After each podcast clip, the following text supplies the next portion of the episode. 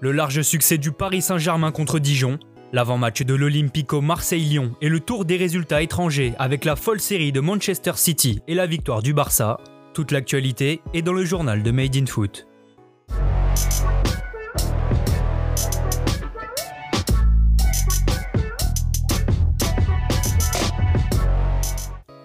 Le Paris Saint-Germain se relance. Une semaine après sa défaite face à l'AS Monaco, le PSG a explosé Dijon 4 à 0 hier après-midi.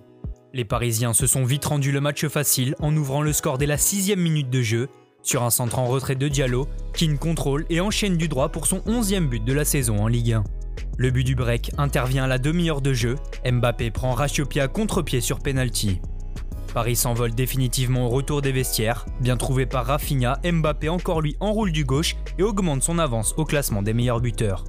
En fin de match, Danilo porte le score à 4 à 0 en reprenant de la tête un corner de Draxler. Avec ce succès, le PSG passe provisoirement deuxième de Ligue 1.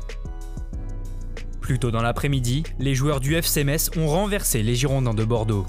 Menés après un but de Calou au quart d'heure de jeu, les Grenats ont égalisé à 20 minutes du terme sur un rush de Delaine.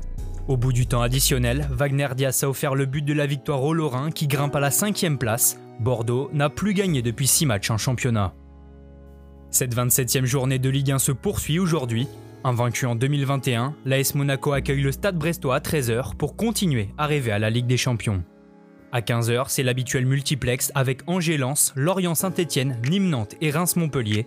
À 17h, Lille reçoit Strasbourg et tâchera de conserver son trône. Enfin en clôture, Lyon 3e se déplace sur la pelouse de Marseille 7e pour le 101e Olympico de l'histoire en Ligue 1.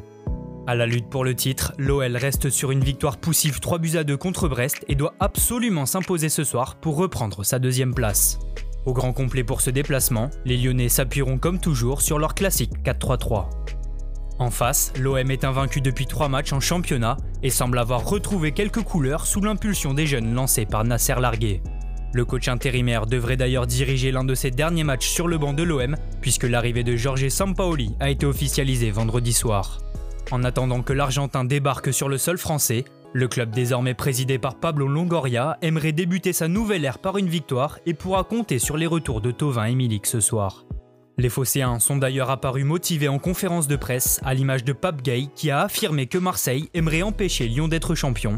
Coup d'envoi à 21h. En Angleterre, Manchester City s'est offert son 20e succès consécutif en l'emportant 2 buts 1 face à West Ham. Les Sky Blues peuvent remercier leur duo de défenseurs centraux buteurs hier, Ruben Dias et John Stones.